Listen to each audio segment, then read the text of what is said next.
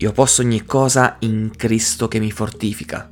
Sì, ma ogni cosa che cosa? Buongiorno, io sono Claudio, sei la benvenuta, sei il benvenuto nel Bibbia Caffè numero 96. Ogni lunedì mattina ti tengo compagnia con un verso della Bibbia accompagnato da una breve riflessione. Questo è il momento giusto per iscriversi al canale YouTube e supportare così il mio lavoro, ma come sempre, prima di andare oltre, ecco la nostra sigla.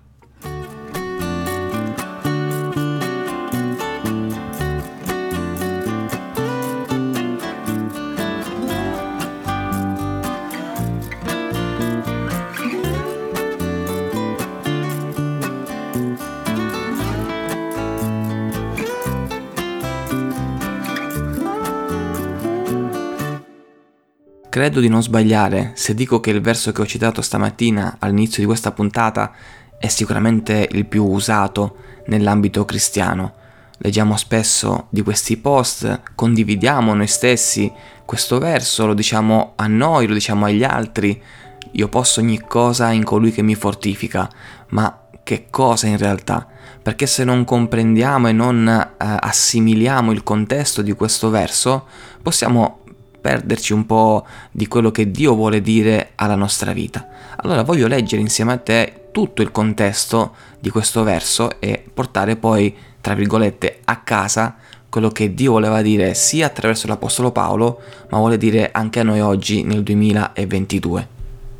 E apro una brevissima parentesi, con buona pace dei detrattori della Bibbia che dicono che è un libro fantasy, un libro scritto chissà da chi, scritto a tavolino, eccetera, eccetera, la Bibbia continua ancora oggi a parlare al nostro cuore, nonostante sia stata scritta secoli e secoli fa, magari per altre persone, continua ancora oggi a parlare al nostro cuore perché è la parola di Dio.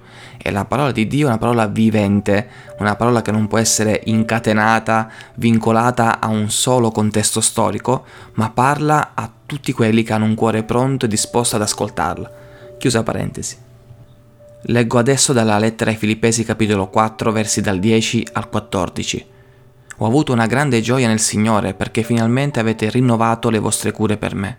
Ci pensavate, sì, ma vi mancava l'opportunità. Non lo dico perché mi trovi nel bisogno, poiché ho imparato ad accontentarmi nello stato in cui mi trovo. So vivere nella povertà e anche nell'abbondanza. In tutto e per tutto ho imparato a essere saziato e ad avere fame, a essere nell'abbondanza e nell'indigenza. Io posso ogni cosa in colui che mi fortifica. Tuttavia avete fatto bene a prendere parte alla mia afflizione. Notiamo quindi ed è molto evidente da questo testo, che il io posso ogni cosa in colui che mi fortifica è riferito al sapersi adattare all'essere grati per lo stato in cui ci troviamo. Stiamo vivendo un periodo di benessere economico, ringraziamo il Signore per questo. Stiamo invece attraversando un momento più difficile, in cui magari il conto corrente, insomma, eh, va più in rosso che altro, in cui il lavoro stenta ad arrivare o magari eh, ci pagano chissà ogni quanto, io posso ogni cosa in colui che mi fortifica, perché quello che mi deve dare la forza di affrontare la vita non è il benessere economico, non è l'appoggio familiare, non è l'applauso, la pacca sulla spalla. Quello che mi deve permettere di affrontare la vita è la forza che Cristo mi dà. Quindi se c'è il benessere economico, grazie Signore. Se mi trovo nella povertà, grazie Signore. Se la famiglia mi supporta in quello che faccio, mi fa uh, la ola quando faccio qualcosa per Dio, ringraziamo il Signore. Ma se ho una famiglia mm, di non credenti, di persone che non credono in Dio, che anzi mi ostacolano, mi dicono ma che fai, ma chi ti ci porta ad andare in chiesa, a leggere la Bibbia, Ringraziamo il Signore lo stesso perché si va avanti non perché il contesto intorno a noi è favorevole, ma perché Cristo vive in noi.